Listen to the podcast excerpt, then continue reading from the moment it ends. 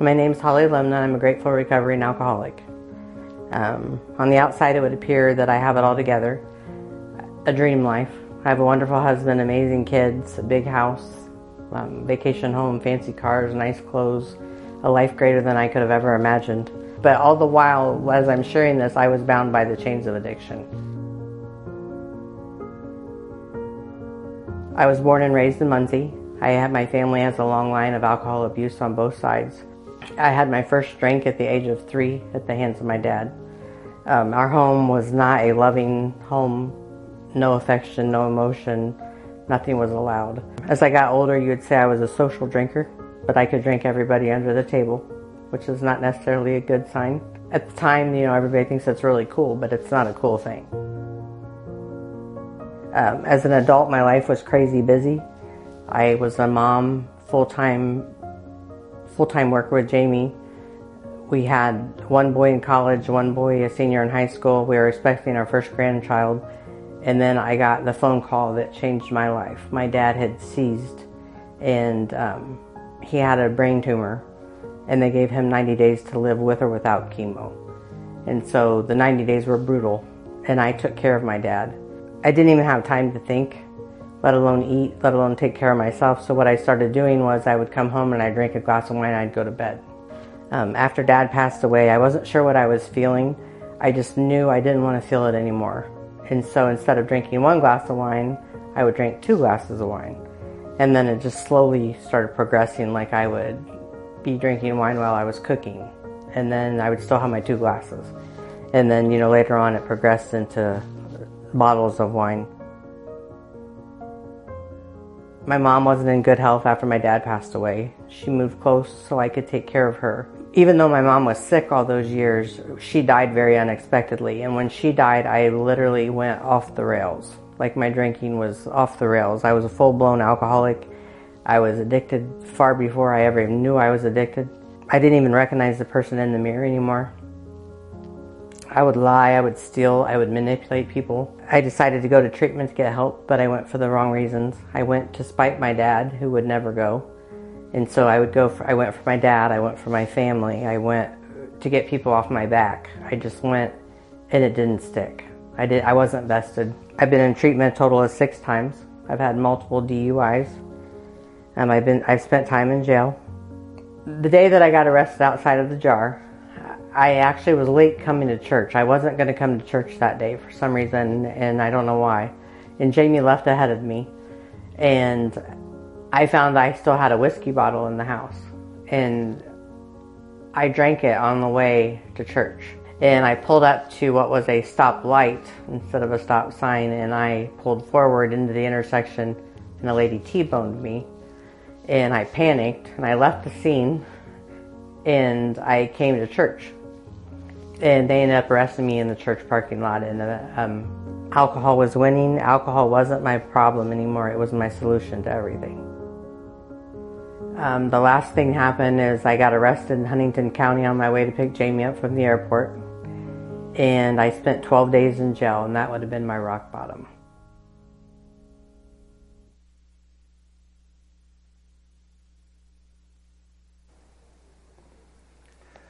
For almost all of uh, Holly's life, she has been held hostage to the addiction of alcohol.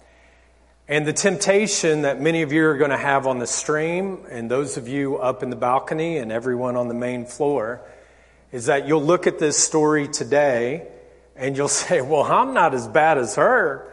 I'm not addicted to that point. This doesn't apply to me. Addiction is something that someone like Holly deals with, but, but not me. I, I can take a flyer today on this teaching because it doesn't affect me. And yet the truth is, folks, is that every single one of us in this place is addicted to something. The reality is, is that we simply choose not to recognize it. But I have a feeling that if we were to ask your family or those closest to you, what is this person addicted to? They would be able to name it and they would be able to show it to you.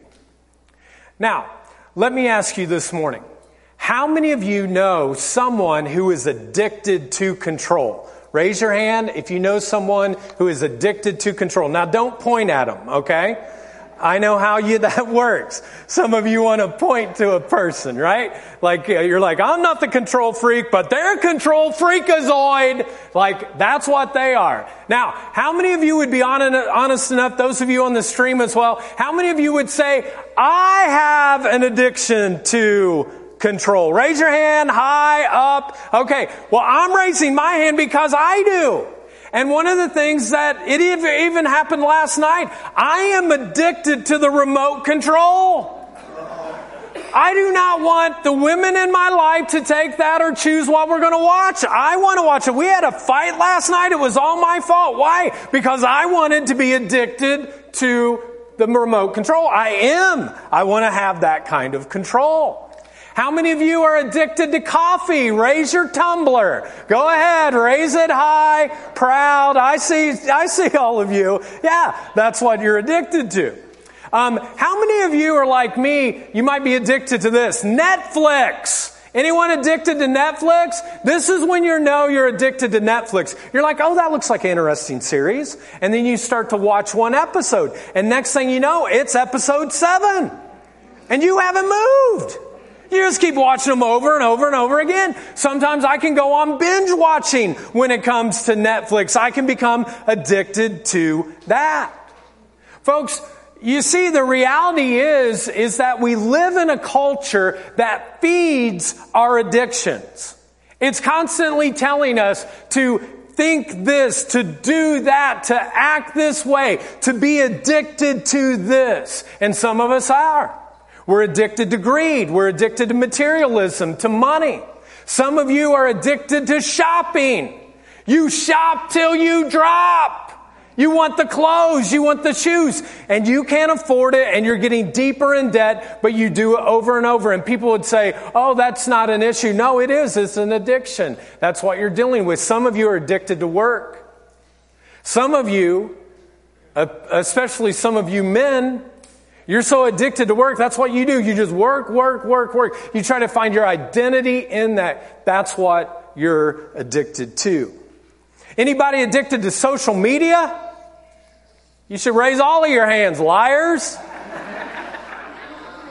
You check and see how much time you spend on social media. Swipe left, swipe right, up, scroll up, scroll down. You do it again and again and again. We're addicted to cigarettes, to food, to sex. We're addicted to lust, to porn, to gossip. Some of you are addicted to complaining or you're addicted to negativity. Some of you are addicted to trying to please somebody else in your life and you spend so much of your life trying to be a people pleaser. Folks, your addiction, my addiction is sin. Sin wants to master us. It wants to be the master of our lives. But I want you to know that it won't just stop with one thing. It'll continue on and on and on. And it wants to control you. It wants to have you. But I have hope for you today. And the hope that I have for you today is that whatever addiction is that you're struggling with, that God actually wants to be able to give you freedom. And rather than you being mastered by your addiction, He wants to flip it around and He wants you to be able to master your addiction. And this is how we do it. The first step to mastering your addiction, and for those of you on the stream, this is your first fill in. Everybody else, fill this in real quick. The first step is to turn to God. To turn to God. Romans chapter 6 says this, therefore do not let sin reign in your your mortal body so that you obey its evil desires. You know, the one thing that every single one of us have in common, everybody on the stream, every human being is this. We're addicted to sin. We're addicted to it. It's reigning in our body. We all sin. But rather it says, offer yourselves to God, for sin shall not be your master.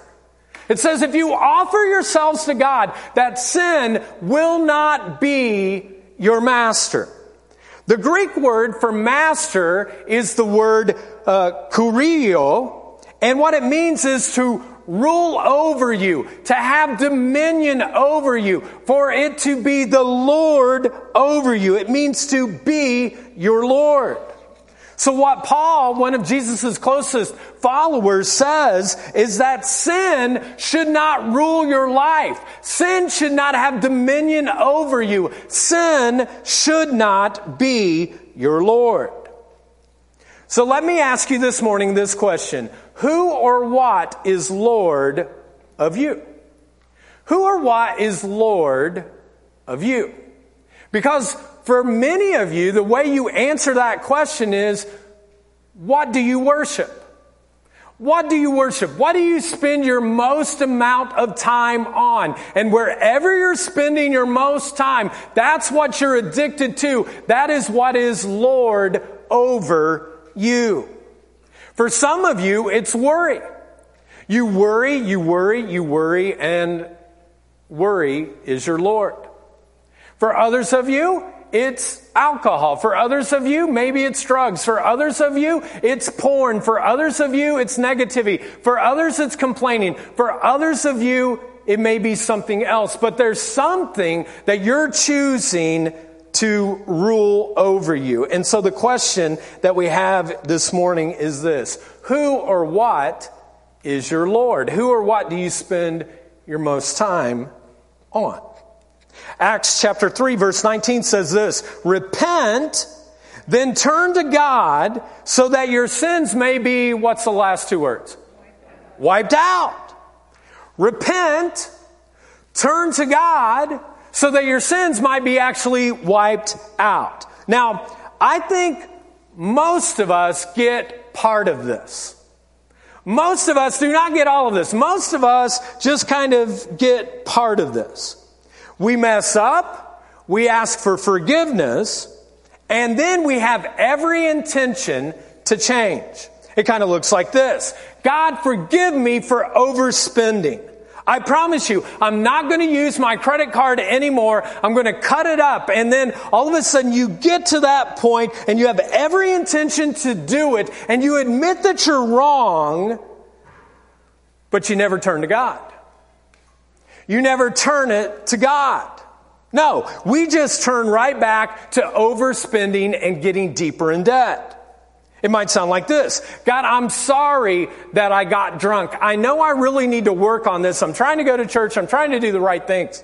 So God, would you forgive me? Would you forgive me for doing that? That we have every intention in our life to change, but then we don't turn to God and the next week or the week after that, we find ourselves drinking a little bit too much. And it's like this gravitational pull that is pulling us in, that keeps us from doing what we desire to do, what we think God wants, but we're pulled away into it. You see, folks, the key is not just asking God for forgiveness and saying that we're sorry, but it's actually turning everything around to God and to say, God, this is it. I'm giving you everything. And it's hard. It's really, really hard. It's the hardest thing to do in your life. But if you have the guts to do it, if we fight with all of our might to overcome the addiction and we turn to God, not only does He promise to wipe away our sins, but look what else it says. The scripture says this, that times of, what's the next word? Refreshing. That times of refreshing will come from the Lord. Times of refreshing will come to the Lord, will come from the Lord. Folks, what do you need to be refreshed in? Would you say that we need to be refreshed? Yeah. Like, it's important to be refreshed. And for some of you, the truth is, is that you are sitting here and what you want more than anything else is peace. You want freedom.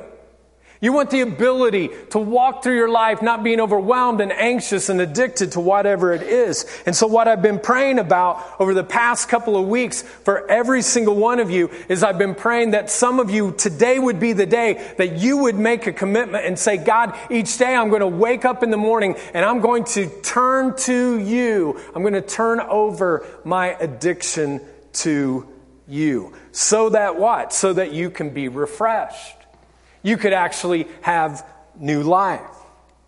Okay, so the first step, if you want to master your addiction, is what? To what? Turn to God. Turn to God. Here's the second one, and it's this to share the final 10. You turn to God, and the second step to master your addiction is to share the final 10. Jesus' brother James, who knew Jesus as well as anyone, said this, Therefore, confess your sins to each other and pray for each other. In other words, the way this happens is I'm going to share some of the junk of my life to you, then you're going to share some of the junk in your life to me, and then we are going to pray for each other. But why in the world would we do this? Well, it's the very last part of this verse. It says, so that you may be healed. That you may be healed.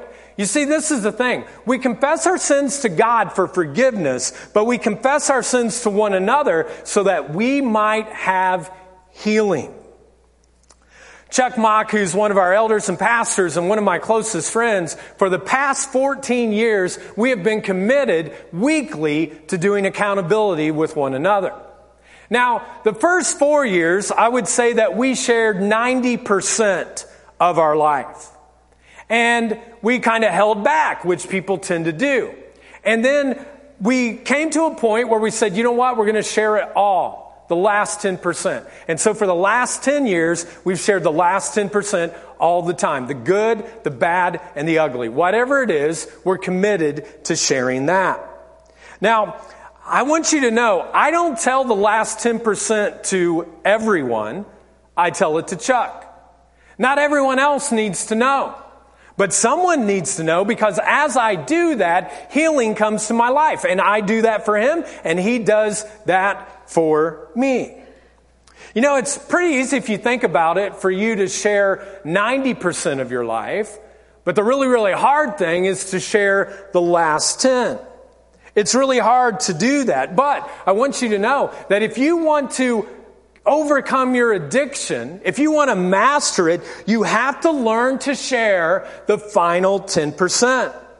Because your spiritual enemy would want nothing more than for you to just share 90% and hide the other 10 for the rest of your life. Never bring that last 10 to the light. Just keep it in the dark. But if you do that, folks, you will never receive total healing in your life. You've got to share the final 10. Folks, I know that sharing the final 10 is tough. And it's difficult for every single one of us. Uh, many times I'll share the final 10 with Chuck, and then I'll think, oh man, he's going to think less of me. He's going to say, you know what, you're not even worthy to be a pastor for what you just shared right there. Like, th- there's nothing that you could say. And yet, that's not what happens. He brings something to me, but as I bring it to the light, I find healing in the midst of that. Now, if you want to overcome an addiction, here are some factors to consider. The first one is this you need an accountability partner. You need someone like a Chuck in your life, but be careful who you pick. Don't just pick anyone, don't pick even your best friend. Pick someone, I would say, first of all, who is a Christian. Someone who has the same values that you're trying to have so that they can be pursuing the mind of Christ as you are. Secondly, pick somebody of the same gender. Don't pick somebody of the opposite gender and go, oh, well, they're really going to, you know, be great when I talk about lust. No, they won't be. You need to talk to somebody who you struggle with that. It, it creates too many layers when you do it with someone of the opposite sex. And then finally, you pick someone who can be honest with you. That they can share the hard truth with you even when it hurts. I'll never forget one time, it was about year five, so we're sharing the last 10%, and I had taught that Sunday, and we met on a Wednesday, and uh, I was kind of discouraged. The teaching didn't go so well, so I went to Chuck and I said, Hey, Chuck, what'd you think of the teaching? And this is what he said. He said, Well, it was good, but it wasn't great. Actually, it was just kind of, meh, blah. I was like, Thanks for the honesty with friends like that. Who needs enemies, right?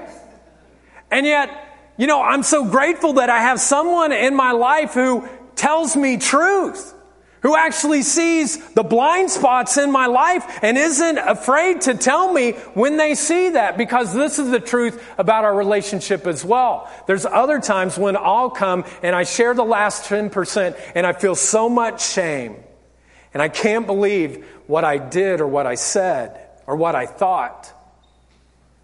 And Satan would want me to live on an island of shame forever. And when I share that, all of a sudden, instead of judgment, Chuck is there and he'll encourage me. And he shows love and he shows grace and he builds me up in the midst of that. And this is what happens, folks healing takes place. So, find an, an authentic accountability partner. Secondly, create a climate of acceptance. Create a climate of acceptance. Folks, when Chuck and I meet, we are on even playing ground. There's no like super spirituality or, oh my gosh, I can't believe you did that. It's just two guys who are trying to love God but get it wrong sometimes, and sometimes they get very jacked up. And when they come together, they share the final 10%, and it's hard. And this is what the evil one wants us to do to just stay and to not continue to share. But when we share and it's not out of judgment and the person's there, we can extend grace and love and mercy. We have permission to share the last 10% without judgment. Without judgment. Last factor you need to share is this in the final 10 is to keep it in the room. The way that this thing will go off the rails if you share anything else with anyone else that's in that room. What is said in the room stays in the room. Absolute confidentiality and trust. Like I said, this is risky stuff. People are scared to death. You're scared to even think about it right now. Who could I share the last 10% and they would keep it to themselves? God, though, will bless you if you do that and you'll find healing that you never knew you could find in your life. Folks, you cannot master your addiction on your own, and neither can I. Don't buy into that lie. Don't say, oh, I can do this. I'm strong enough. I can do it. No, you can't. Everything tells us no one ever masters an addiction when they do it by themselves. You need other people. So here's my question for you right now. Who is that person? Who is the person that you could ask to be your accountability partner? I want you to think about that and write down a name before you leave from this place today. Who is it that God would say, this person is trustworthy enough. They're a follower of mine. We could do this one on one. Who is it? Maybe someone in the church. Maybe someone that's a friend. Who is it? You write down the name. And for those of you on the stream, you can put it on your phone. Who is that person? Okay, so if you want to master your addictions, first of all, you turn to God. Secondly, you share the final 10. And then the third step is you fight for freedom. You fight for freedom. 2 Corinthians chapter 10 says this, For though we live in the world, we do not wage war as the world does.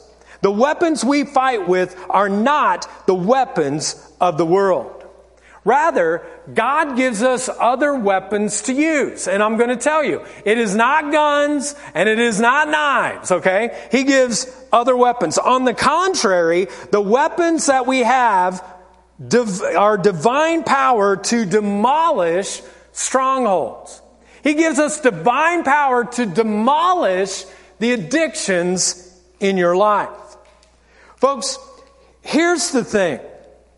You and I are in a battle. We are in a battle against the evil one, against Satan. And he desires more than anything else to steal from you, to kill you, to destroy you. And this is the way he does it. He says, let's isolate that part of your life. Whatever that last 10% is, let's isolate that. And what I'll do is I'll give you a little bit of alcohol. I'll give you a little bit of lust. I'll give you some porn. I'll give you some food. I'll give you some overspending. I'll give you those things so that you can stay stuck in your addiction. And yet he's given us weapons to fight with. The first one is this. The Bible. You want a, a weapon that can fight against your addictions? This is it. Now, everybody look up here. If you fell asleep, this is important. All of you on the stream, this is what I need to tell you. Is that we have forgotten the power that's in this book. And how do I know that? Because they tell us that the average American has seven Bibles in their house. You have seven Bibles in your house. And the reality is, most of them are getting dusty. But the key is to open them up. Folks, the one way that you can always know that God will speak to you is through His Word. If you open up, He will speak into your life. This book, folks, is a weapon. It's a weapon against the evil one, and it has the power to change you. It has the power to uh, heal you, and it has the power for you to overcome the evil one. It does. This has power in it. The question is, are you reading it? I can't read your Bible for you. You have to read it yourself. And you're like, well, Chris, that's great. I'm glad that it's a weapon, but and it can help me to master my addiction, but I don't know where to start. Well, I'm glad you asked because I can tell you where to start. If you're here today and you don't know where to start, go to Guest Connections. We actually have a uh, tool that is a guide for you to start reading the Bible to understand Jesus' story. And for those of you that are on the stream, what you can actually do is you can click on the resources button on the JAR app and the same resource is there. And you'll start studying the book of Luke and you'll have power and there'll be freedom that you find. The other weapon is prayer. Prayer. Most people pray. In fact, all of you pray. You know what the number one prayer is? Help! That's what our number one prayer is. And each day when we wake up, we need to wake up if we're addicted to something to say, God, I need you.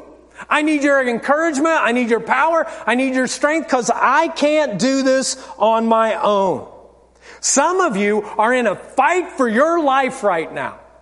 No one knows the 10%, but you know, and you're fighting for your life big time. And tomorrow morning, what you need to do is to be able to get on your knees in the very beginning and say, God, I can't do this.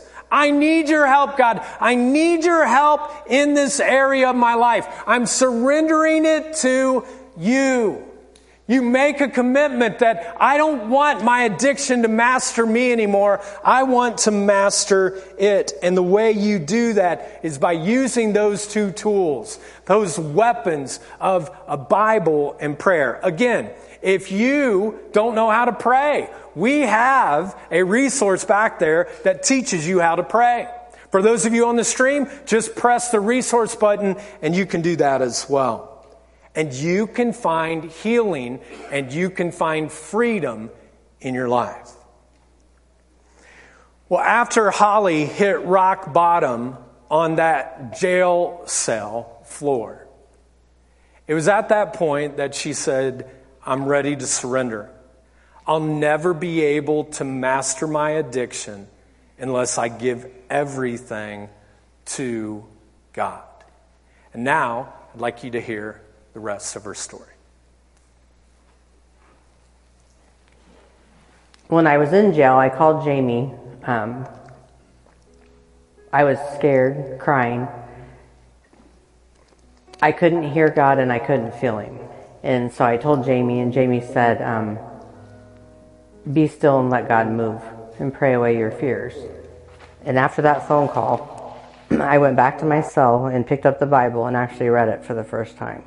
I surrendered my will that day.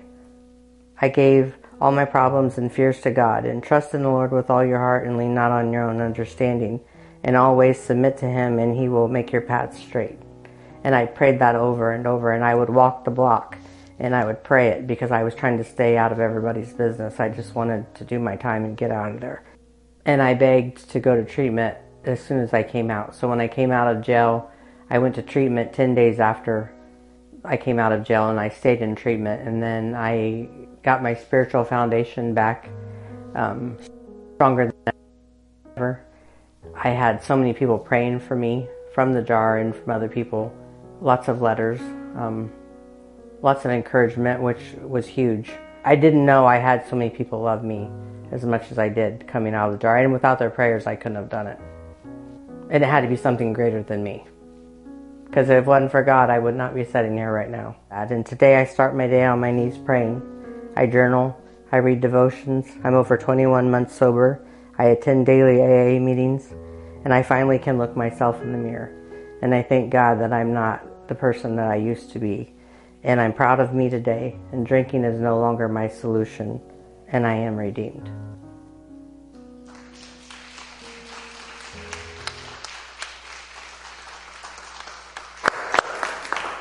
Well, God made a way where there seemed to be absolutely no way in Holly's life.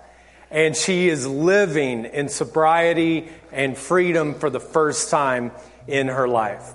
And we are so grateful and thankful for what God's doing. But the question is, He made a way for her. And I want to ask you, where is it in your life that you need God to make a way for you? Because the truth is, God is a way making God. He loves to make a way where there seems to be no way. So, where do you need God to make a way? Where is it that you need to be redeemed? Where you need to be made new? Where is it that you can choose to give your addiction to Him and say, Today I'm turning it to Him. I'm going to find someone to share the last 10%. I'm going to fight for freedom. That you would cry out to God and say, God, I am so tired of doing the same thing over and over and over again, expecting the same results, because that's called insanity, folks. And what you need today is to turn to the way making God and say, God, you made a way for Holly. I've seen you make a way for other people. Will you make a way for me? And He will because He is a way making God. So I'm going to invite all of you right now to stand as we celebrate the fact that He can make a way where there seems to be no way. Let's stand. You are here, moving in our midst. I worship you. I worship you. You are here, working in this place. I worship you. Oh, I worship. You are waymaker, miracle work, promise keeper, light in the darkness. My God, that is who you are. You are waymaker, miracle work, promise keeper, light in the darkness. My God, that is who you are.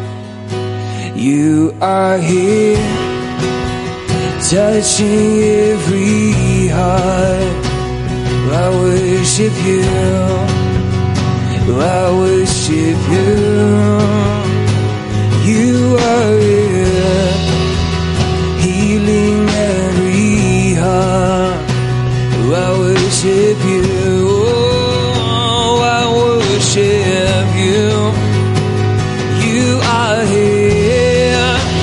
Turning lives around.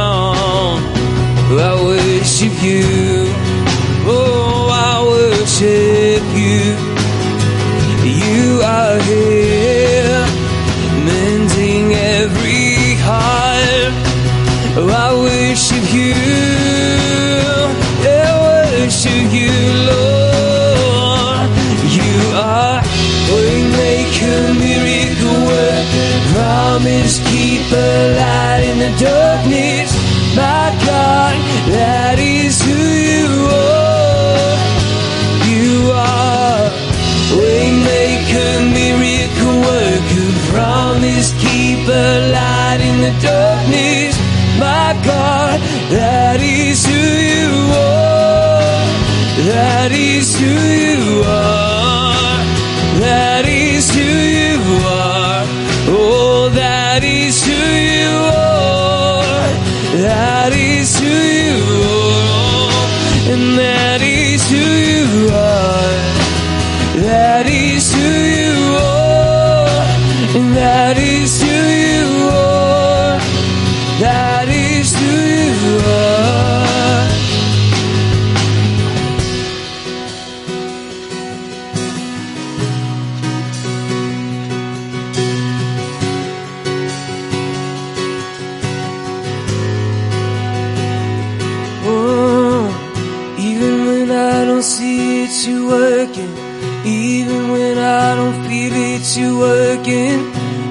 Stop, never stop working. Never stop, never stop. Sing that, we go. Even when I don't see it, you working. Even when I don't feel it, you working. Never stop, never stop working. Never stop, never stop working. Even when I don't see it, you working. Even when I don't feel it, you working. Never stop, never stop working. Never stop. You are waymaker, miracle worker, promise keeper, light in the darkness. My God, that is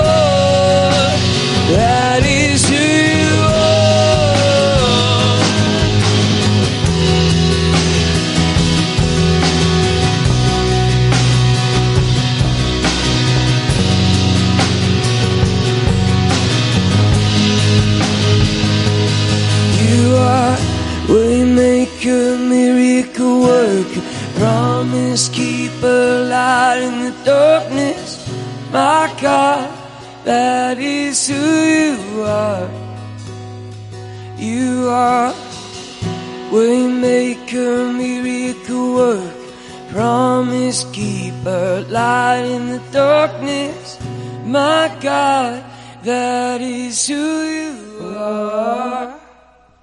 Let's pray. God, uh, we thank you so much that you truly are our way maker, God. That you find a way where there seems to be no way. Even when we can't see it, even when we can't feel it, you're moving. And today, maybe there are some of you that you already have a relationship with Jesus Christ, but if you were honest, you would say, Man, I am just bound by an addiction. I'm bound by negativity. I'm bound by gossip. I'm, I'm bound by complaining about other people. I'm, I'm bound by alcohol. I'm bound by pornography. I'm, I'm bound by, you know, something else where you're yelling at your kids all the time and you're bound by just getting angry and you just can't do it on your own. And today in your heart, you're like, dude, I need prayer. I need prayer, Chris. I, I want this addiction to go. I don't want to carry it anymore. And if that's you, I want to pray with you. Let me pray right now. God, I thank you that you have come to overcome every addiction, every struggle that we're dealing with. Would you help each person here who is battling with some addiction today to find freedom in you? Take away the shame, take away the guilt, take away their fear, God. Change them, make them new, give them a new strength that only comes from you. Now, today, maybe there's some of you, you don't even know who Jesus is. You don't have a relationship with him. You don't know where he's at, but there's a piece of you that wants that relationship today because you've been trying to do this life on your own and you've never felt more lonely or discouraged or addicted than you are today. And your way's not working. You need to have someone bigger than you, greater than you to make a way because you can't make it. And if that's you today, if today's the day where you're like, I want to give my one and only life to Christ, I think He's the only one that can help me master my addiction, and He will be the master of my life, then I'm going to invite you in a prayer. And it's not a prayer that you pray by yourself, but it's one that we pray together in unity. And so I invite you, if you feel comfortable, to just simply repeat this prayer after me. Heavenly Father, I give my life to you. Jesus, save me. Forgive me of my sins. Make me brand new. I believe you died and rose again so I could live for you. Fill me with your spirit so I can know you, follow you, and serve you for the rest of my life. My life is not my own. Today I give it to you. Thank you for new life. Now you have mine. In Jesus' name I pray. Amen.